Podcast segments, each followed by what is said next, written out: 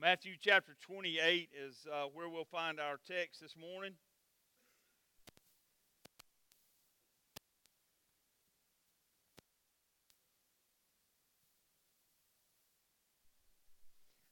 Forgot to mention during the welcome, if you're here this morning and you are a first-time guest, um, there's a at the end of the pew in one of the pew racks. There's a card there. If you would uh, fill that card out, and at the end of the service, if you had just a minute to bring it to the Welcome Center as you go out into the hall, uh, out to the parking lot, I'll be there. I'll have a gift that I'd like to give you on behalf of our church.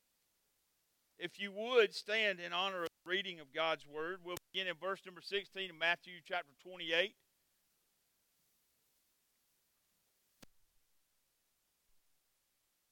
Uh, an attender of church it should be a um, very familiar scripture to you. It says this Now the eleven disciples went to Galilee, to the mountain to which Jesus had directed them. Saw him, they worshipped him, but some doubted. And Jesus came and said to them, All has been given to me. Go therefore and make disciples of all nations, baptizing them in the name of the Father and of the Son and of the Holy Spirit teaching them to observe all that I have commanded you.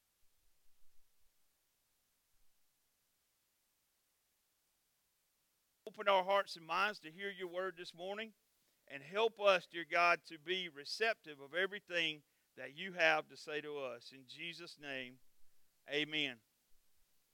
Back in August, I had the opportunity to go to um, to Shocco for some leadership training. Several people from our church went with us and we were there with the teaching of some very good uh, people from Southern Baptist Life, a lot of people who are uh, some of the main writers at Lifeway, and different people there leading uh, classes. And one of the classes that I didn't get to attend, but that I got some information on, was a class called 3151.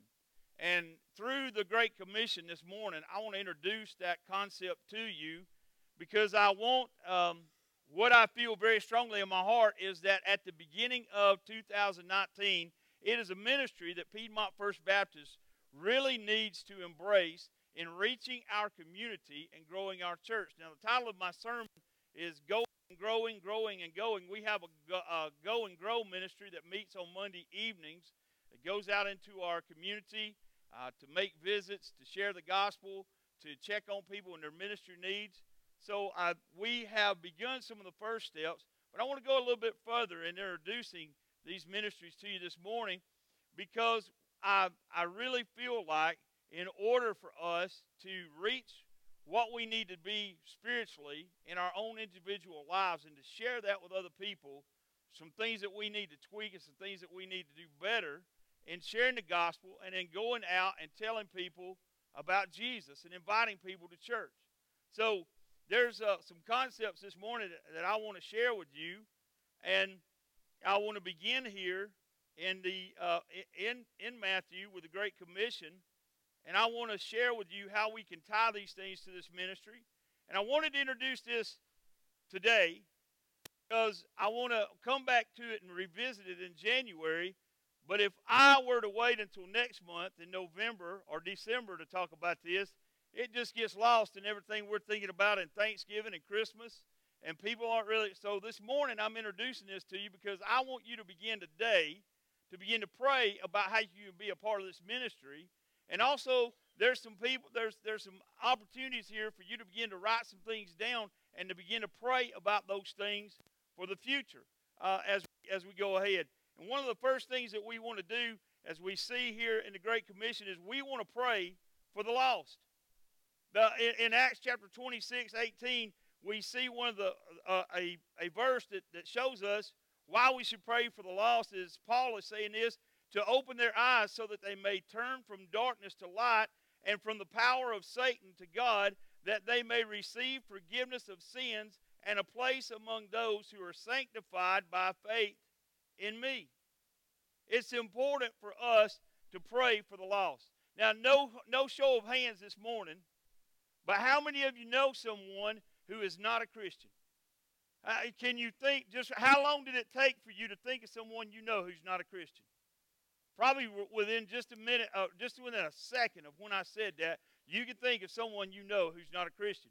Now think about this with it. Are you actively praying for that person to come to know Jesus Christ as their Savior? Maybe someone in your household, maybe someone in your neighborhood, maybe somebody you work with, maybe someone you go to school with. Are you actively praying for that person to come to know Jesus Christ? And have you been praying for a long, long time, and maybe you've just kind of uh, given up on, on that? I used this example um, um, just a couple of Sunday nights ago. When I first, uh, when I became youth minister, we had a lot of kids who would request prayer for people to be saved.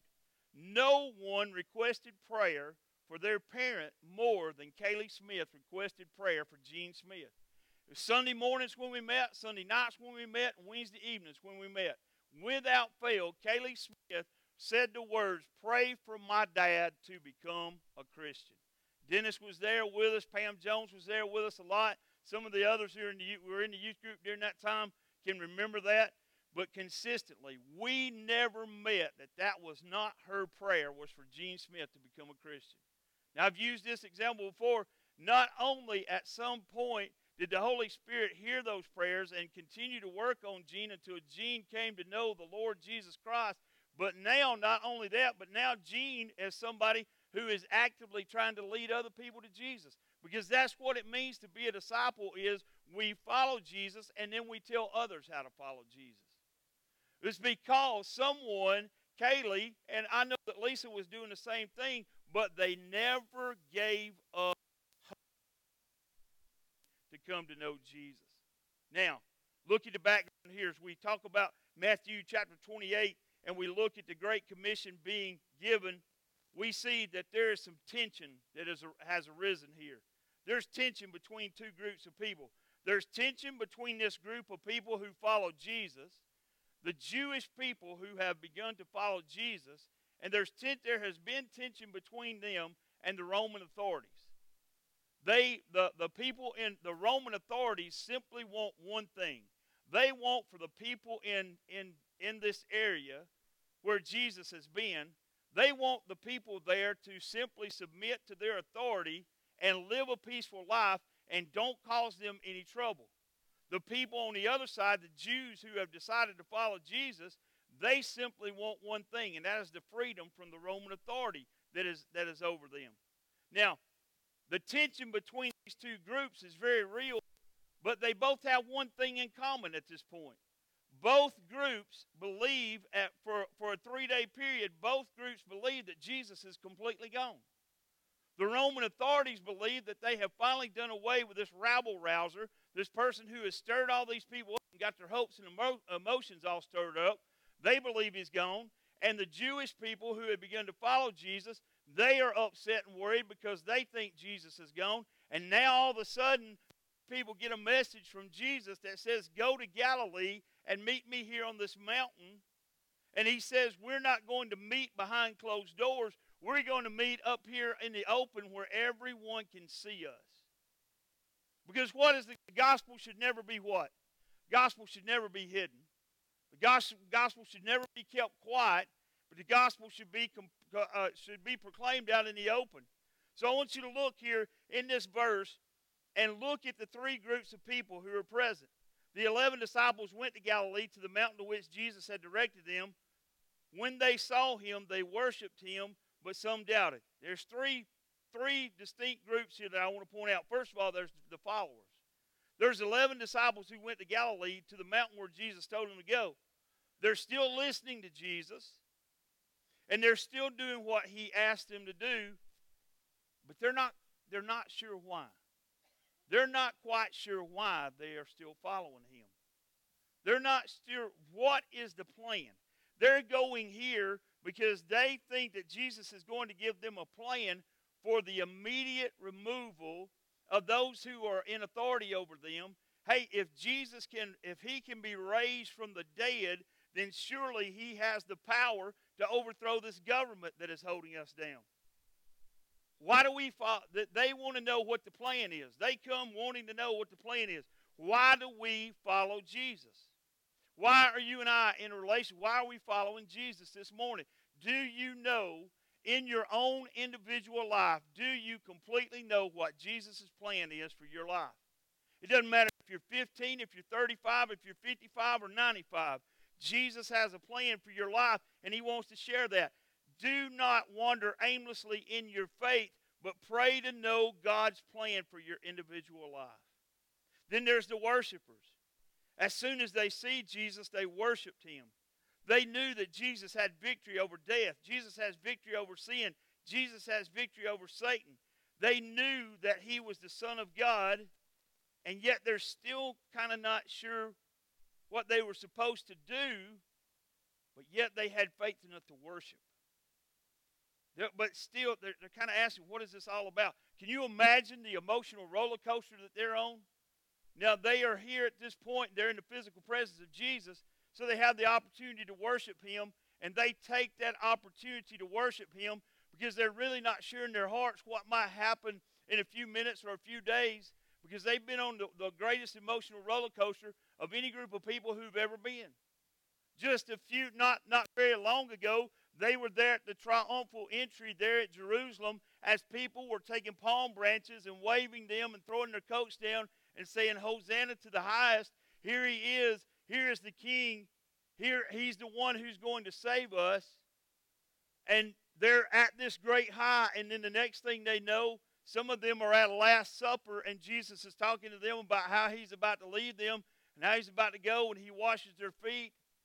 And then the next thing they know, it gets even worse as they see Jesus arrested. And then they go and they see him crucified. So things go on a downward spiral. And then all of a sudden, there's this great emotional uh, moment where some of them know and understand that he's been resurrected. And now they're back up on this climb.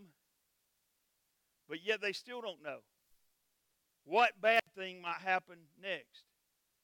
We're up here right now, but what bad thing might happen next that, that takes us from, from where we are now? But they embrace him and they worship him. Now, here's one of the things this statement sticks out to me as much as any statement that's ever been made in scriptures. Three words here say this, but some doubted. But some doubted. Have you, has that ever caught your attention right there? Those three words where it says, but some doubted.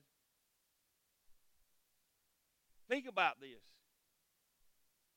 They have witnessed all these events have happened. They've witnessed the arrest. They've witnessed the execution. They've witnessed, they, they had front row seats to the ministry of Jesus. They've witnessed him heal the blind, heal the sick, heal the deaf. They've witnessed him raise people from the dead. They've witnessed all these things. They have, they have been a part of his innermost ministry. And now they see this, this Jesus who was just a few days ago, he was in, being placed into a tomb, taken from a cross at a crucifixion, placed in a tomb. They knew that he was physically dead, and now they stand in his presence, and yet what those three words say? But some doubted. And now we sit here this morning and we cross our arms and think, well, those people are just ridiculous. How could they doubt Jesus? But yet, how many of us this week have doubted Jesus? How many of us in the past month have doubted Jesus? How many of us have let our fears and our worries and our anxieties creep into our lives and push Jesus out the way that he should be king and Lord and ruler of our lives? How many times in the past year have we been in situations and circumstances where we thought we, we were so anxious and so worried that we forget about the scriptures where Paul told us in Philippians don't be anxious about anything, but pray about what? Pray about everything. Give your anything to God's everything and let God work it out. And we but we look at this and we see that these people doubted and and we don't understand that. But what in the world could they be doubting? Paul says this in 2 Corinthians 4 and 4, and I think it fits where we are in this world very clearly today when he said these words to the church at Corinth.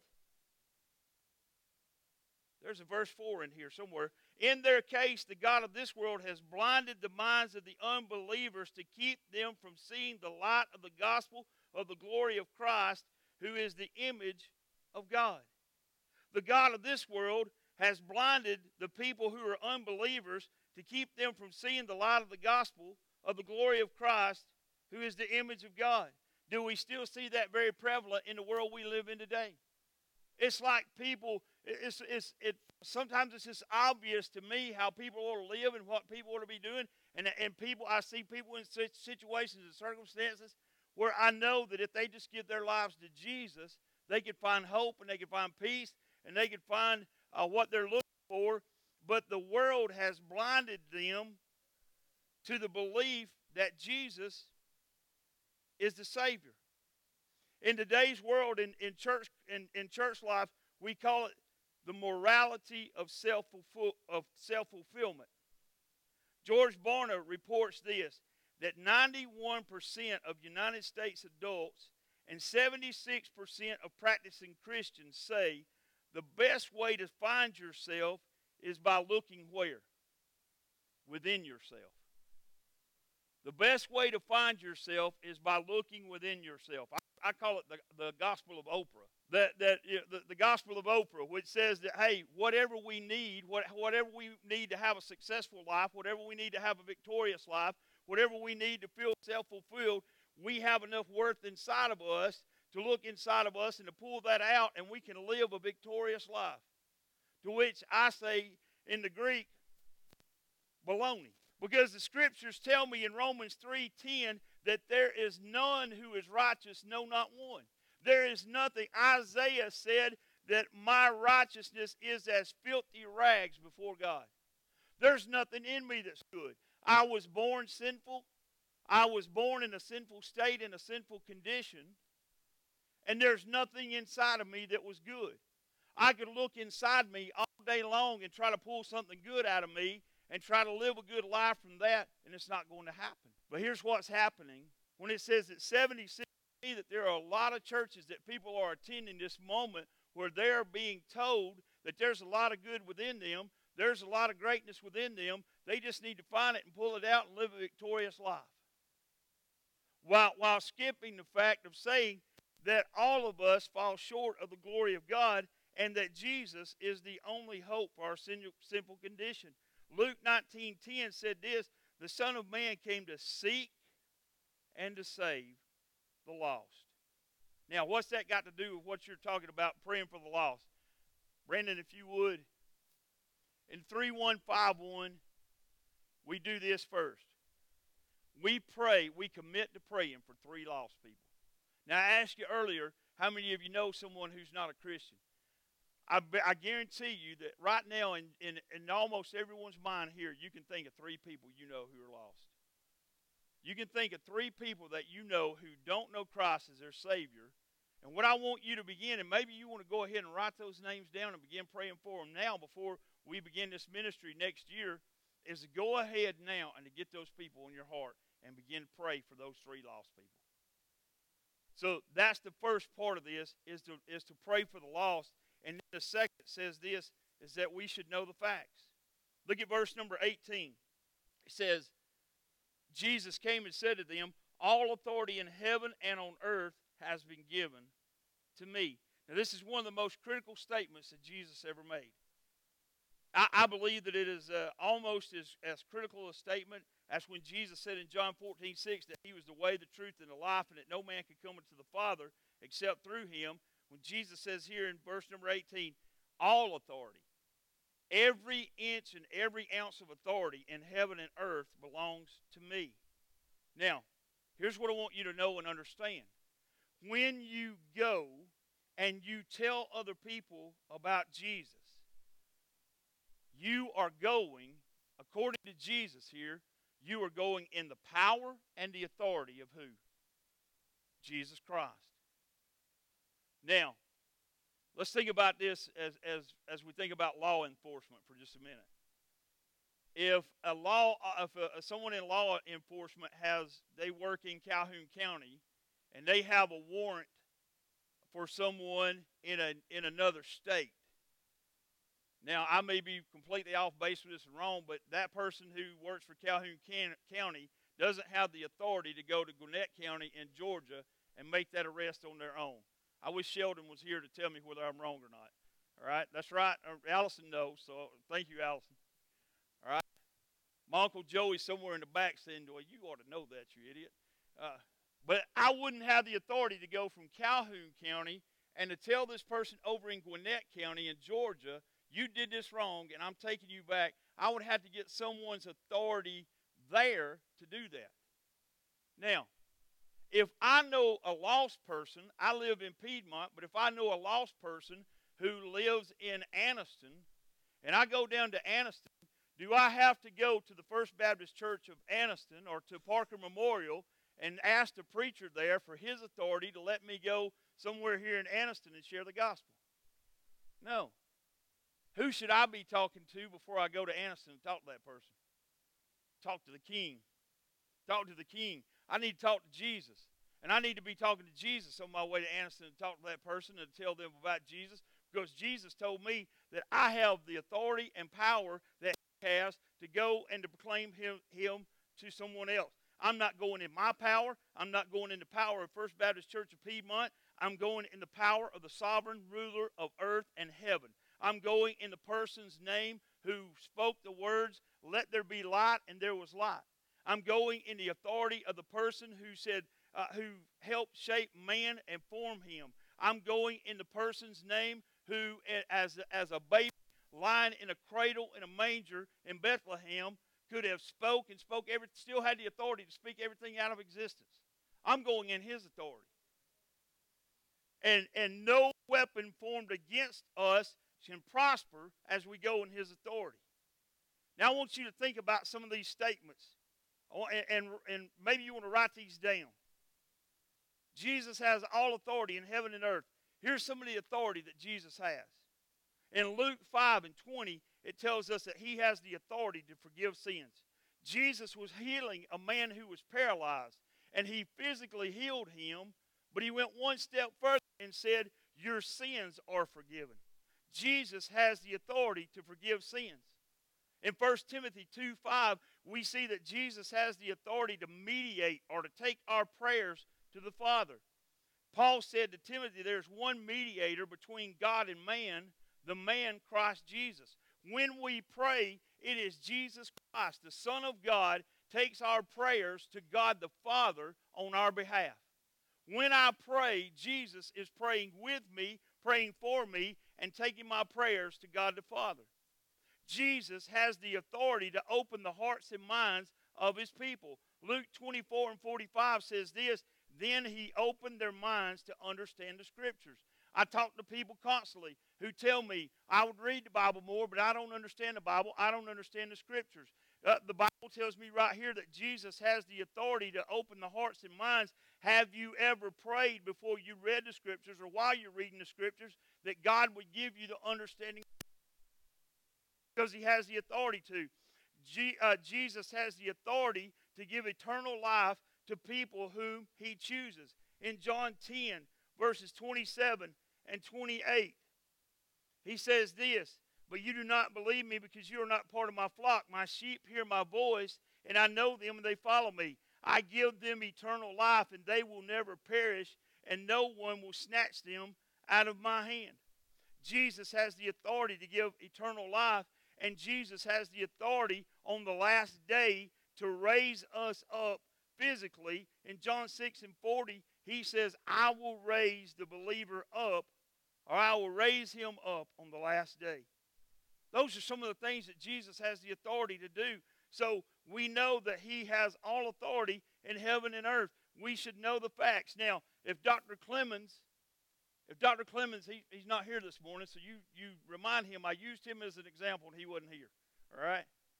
If Dr. Clemens called me in the morning and he said, Michael, I need you to come to the high school. I have a student here and, and they want to know how to become a Christian. I could drive to the high school in full confidence of knowing that I would know how to tell that student how to become a Christian because I know the subject. I know Jesus personally. Now, if Coach Smith were to call me and say, Michael, I need you to come over here to the field house after school, and I need you to sit down with my offense, and I need you to teach them how to run, how to run this this uh, offense that we run, and and and and I need you to come and teach it. Well, Coach Smith wouldn't have a job after a couple of weeks because I couldn't do it. Listen, I watch it every Friday night, and it amazes me. I, I, still don't know all the intricacies and all the things. And he doesn't. And we meet every Tuesday to talk about the games, and there's still a lot of things he doesn't tell me because he doesn't want me to mess it up on the radio. Now, there's some things that I'm an authority on, and some things that I'm not an authority on. But how did I become an authority? And, and, and still, I don't want you to think that I know everything because I don't. I'm not an authority on the, on the subject of telling people about Jesus through any seminary class or through any uh, conference that I've been to. I'm an authority on the subject because of the amount of time that I have invested in sitting with this on my lap and sitting with this on my desk and reading it and poring over it and praying for God to show me how to understand it. And as Christians, that's the only way we're going to learn that subject. Now, George Barna also says this in his, in his research that 6 in 10 U.S. adults who are regular Bible readers believe that the Bible has transformed their life. You think about that. Six out of ten people who read the Bible on a regular basis will say that the Bible has transformed their lives. I can tell you that this book has transformed my life. Some mornings when I sit down and read this book, it encourages me. Some mornings when I read this book, it me. Some mornings when I read this book, it offends me because it points out to me what I'm doing wrong and how and, and my life that I need to repent over. But I constantly pick it up because it transforms me. Now, here's something that surprised me. We are quick in the church to kick the millennials, the group that are a little bit younger than me. Bree claims she's a millennial. I don't. I don't know. Um,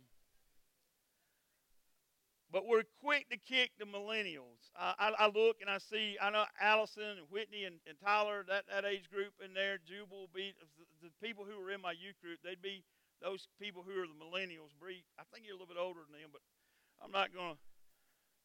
We're not going to bust out your uh, birth certificate or anything. But, but here's what we do in the church. We well, well these millennials, they want they, they want that, they want that, they want everything to change, we're just not going to change for them. I mean, they, they're just going to have to take it away.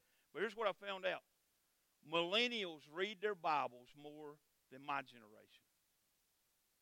You think about that. Millennials read the Bible more than my generation. My generation is that group right behind the baby boomers. I'm Generation X. That'd be me and Philip would be Generation X. Neil would be there in Generation X. Scott, you're a baby, but you're older than us, so you're right. But but millennials read their Bibles more consistently than, than my generation. Now, here's what millennials want. Now, we, we, we think about how to reach that group. Millennials simply want this, and here's the best way to understand a millennial. They want, number one, they want to know the truth. And number two, they want to know that that truth has changed your life. They want to see results from it. So if we, and uh, you can go, I, I can send you to a conference this week on how to attract that age group. And it, it's a waste of your time. Because here's all they want they want to know that you really are who you say they are. And if you really are who you say they are, they'll be attracted to that and they'll be attracted to Jesus because of it. That's all they want to see is for us to be genuine and who we say we really are. So we need to know what we're talking about. We need to know our subject matter. And, and the second thing is this, Brandon, if you would. In 3151, we will learn one gospel presentation. We will say that I've learned how to present the gospel, and, or I will learn how to present the gospel. Some of you already know how to, how to share your testimony. Um, someone taught me early on when I was a Christian how to share my testimony in 90 seconds and, and give somebody to tell them. Your, testimony is simply this. Eh, you don't have to learn some canned uh, presentation that sounds like a salesman. You simply say this This was how my life was before I met Christ. This was what happened for me to know Christ. And this is how my life has been since. That's all you really need to know. It's your story, it's personal. You're not telling my story and how it affected me. You're not you're telling your story and how Jesus changed your life. So I'm going to ask you when we begin this ministry to learn the gospel and to know how to share the gospel, know the facts. And then third, I'm, I'm moving through this quickly. Grow your group. Verse number 19 says this Go therefore and make disciples of all nations, baptizing them in the name of the Father and of the Son and of the Holy Spirit. This commission was given to the disciples who were present there with Jesus on this mountain in Galilee, but it applies to you and I sitting here this morning as well if we know Jesus. Now, if you are a part of a group of people and you enjoy that group and that group has done something for you, you're, what, what do you want to do? You want to tell other people about it. You want your group to grow. Now, we are called to make disciples of all nations and to teach them to live the truth of the gospel. One of those one of those ways is through baptism. We're to lead people to Christ and then encourage them immediately to follow up with their baptism. One of the things that we are pointed has pointed out to me as a Baptist pastor, as a Southern Baptist pastor, is how greatly our, our baptisms have declined through the last couple of generations and how we're not baptizing as many people. And I could spend a whole sermon talking about that. But what my baptism was so important to me because I was showing my commitment to the Lord and to his call on my life and I was letting the world know that I am a committed follower of the Lord Jesus Christ and baptism was the first time that I was obedient to Jesus. I immediately wanted to be baptized because it's what Jesus said that I should do. Now, here's what we should know as we begin to try to get people to come to church and as we try to get people to come to know Jesus. 38% of Americans are active churchgoers.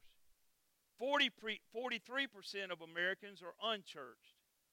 Now, we've done the study here in Piedmont, and we came up with a number closer in Piedmont to 70% of people in Piedmont on a Sunday morning are at home and not in church. 34% of people in America are de-churched. That means that they once went to church, but something happened and they don't attend church anymore. So, we know that there is a great number of people out there who we need to invite to church and need to invite to our small group, whether it be our Sunday school or whether it be our D Life group or whatever we, however we have the opportunity, we need to invite those people. Now, here's one of the things that people say to me when I when we talk about getting people to come to church is that Eh, well, you know, everybody goes to the big church now. Everybody goes to the new church, the, the, the new trendy church. Everybody goes there. You know, that's where everybody's going now.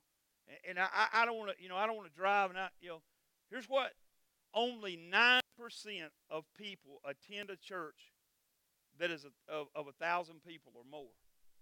Do you know where most church attenders are? Uh, people who attend church. Forty percent of churchgoers attend a church of 100 people or fewer. Now we're some we're in the middle of that somewhere there. People here, you, you know what people are? They're not concerned about the size. They're not concerned about. People are looking for relationships. People are looking for a place to belong. People are looking for a family. One of one of our church members this week, Bree and I were having a conversation with them, and they were telling us about a struggle that they're having with their family, and how they felt that their family had pushed them aside and, and, and really didn't want them. and they had offered help to their family, and their family had said, No, but we don't need your help. But then they had asked other family to come and help, and he, he was hurt. And some, someone here in Piedmont said, Well, don't you feel hurt by that, not having a family? And he told them, My family is at First Baptist Church of Piedmont.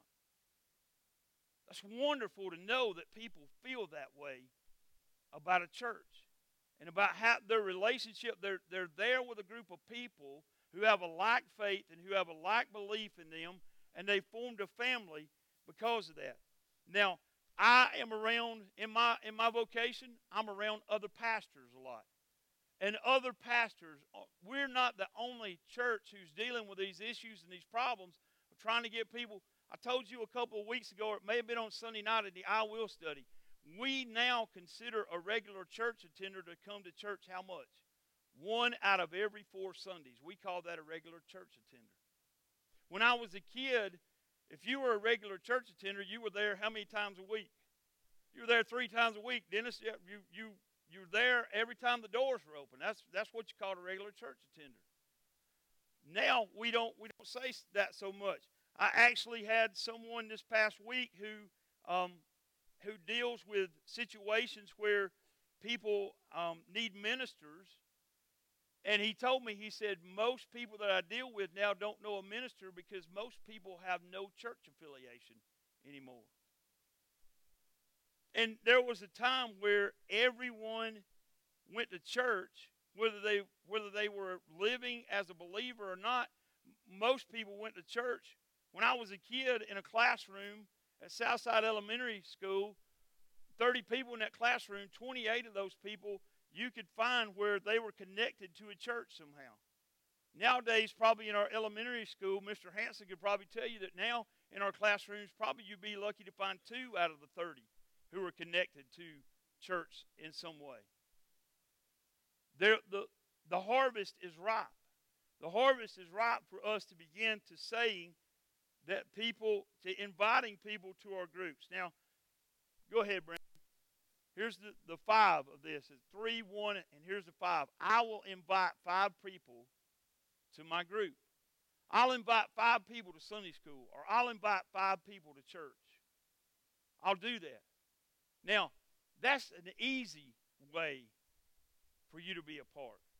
That's not saying that you have to share the gospel with them, or it, it's simply saying that I will commit to inviting five people to my Sunday school class, or to a church, or to my D Life group, or whatever. I will invite five people. I will get them here so that they will hear the gospel taught and hear the gospel preached. So I want to grow I will grow my group. And then lastly is this. I can I can realize that the results are in God's hands. Look at verse number 20. Jesus finishes by telling this Teach them to observe all that I have commanded you, and behold, I am with you always to the end of the age. Now, let me throw some more statistics at you, and I'll be done with statistics. I can't even say it. In 1993, 89% of Christians who had shared their faith agreed that it is the responsibility of every Christian to share their faith. In 2018, only 64% of Christians who've shared their faith say that it is the responsibility of every Christian. That's a 25% decrease since 1993 to 2018 in Christians who say that it's the responsibility of a Christian to tell other people about Jesus. Somewhere along the way, someone began to people began to think, well, that's the minister's responsibility or the deacon's responsibility or my Sunday school teachers. And maybe along the way, people got frustrated because they'd shared the gospel and, and maybe they didn't see anyone come to Christ. Now, here's, here's what I want you to understand I have shared the gospel numerous times where the result was rejection. It is not my responsibility. Here, let me let me start again. My job is to share. God's job is to save. But if I'm not sharing, then I'm not given that opportunity. A prominent pastor in the Atlanta area told this story. I was I was I can't remember if I was reading his blog or listening to uh, a podcast that he had, but he's a member of a golf um, a golf course there outside of Atlanta, and he visits it about three times a week. And he shared this story, and he said, you know, in the beginning there was a temptation for him to compartmentalize this part of his life and to say, this is this is what I do for recreation and I'm not going to, you know, I'm just going to be one of the people who go here. But God convicted him about the, the mission field that he had there. So he shared this about one week in, in his going there to the golf course. He shared about three times that he shared the gospel of Jesus Christ. He shared the gospel with a waiter And that gospel, that the sharing of the gospel with that waiter resulted in that waiter asking for forgiveness of his sins and making Jesus Christ his Lord and Savior and attending church.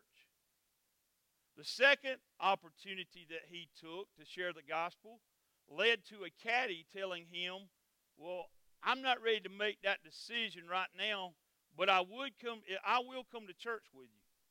The third time that he shared the gospel, a caddy looked at him square in the eyes and said, I don't want to hear another word about this. Stop now. Now, as a result of him being obedient and sharing the gospel three times, he was rejected. He has the promise of someone coming to church with him, but he also led one to Christ. Now, what if he had stuck to his original idea of saying, This is where I'm going for recreation, and I'm not going to then maybe no one would have ever shared the gospel with that waiter, and he wouldn't know Christ. Our job is to share, God's job is to save. It's a miracle that you and I can't perform, but it's a miracle that you and I get to be a part of. In Matthew 19 25 and 26, the disciples heard this. They were greatly astonished and asked, Who then can be saved? Jesus looked at them and said, With man this is impossible, but with God all things are possible. In John 6 44, Jesus said, No one can come to me unless the Father who sent me draws him to me. It's our job to go and to share the gospel and to lead the results up to God through the Holy Spirit to draw those people and point those people to Jesus. And then when those people do, it is our responsibility to teach them that when they become a Christian, they are to follow the ways of Jesus, and that being a Christian means that Jesus is Lord. And by living that, then we teach them that their responsibility after that is to go and make more disciples. Being a Christian means that. And here's Jesus' promise. Here at the end, he says, Behold, I am with you always to the end of the age. Now, Jesus is always with us. Never leave you is if, if that is a promise to the end of the age, then so is the commandment that he gave us here to go and share the gospel.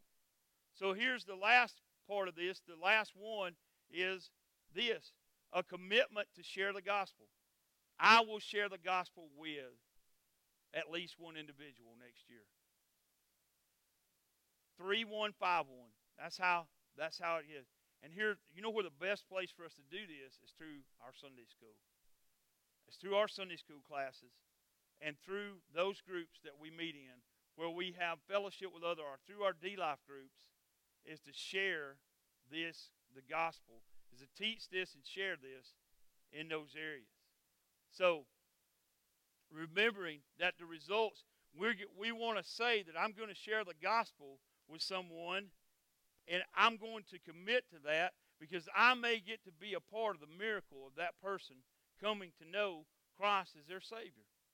Maybe this morning you're here and you've heard me mention, I've talked an awful lot about Jesus and how Jesus can change a life and how Jesus can transform a life and how Jesus is the only one who can save you from your sins. I want to share with you for just a moment this is that Jesus Christ is God. And Jesus Christ left heaven and came to this earth, was born of a virgin in a town called Bethlehem. And he lived a completely sinless life as he walked this earth. And that there was a point to where he went to a cross at a place called Calvary, and he was the substitute for you on that cross. He took your sins that you had committed, and he paid the price in exchange for you. And because of that, he died there physically on that cross. He was buried in a tomb for three days. On the third day, he was raised to the power of God, and over 500 people saw him physically after that resurrection. He has ascended to heaven now but his forgiveness is as real today as it was the day that he resurrected from that grave over 2,000 years ago. It's not a myth, it's not a fairy tale, it's factual historical evidence. And I want to tell you this morning that it has changed the lives of hundreds of people who are sitting around you. And this morning, you have the great opportunity to say, I want to know this Jesus. I want to know Jesus, who you say is God. I want to know him, and I want to know the forgiveness of my sins and the freedom of the bondage that I have been under. And I want to know that I have eternal life with him. As Darren comes, I want to pray this morning as he leads us in a time of invitation, a time of worship. Father, this morning, God, I pray for anyone who's sitting here who doesn't know the forgiveness of sin through the death, burial, and resurrection of Jesus Christ.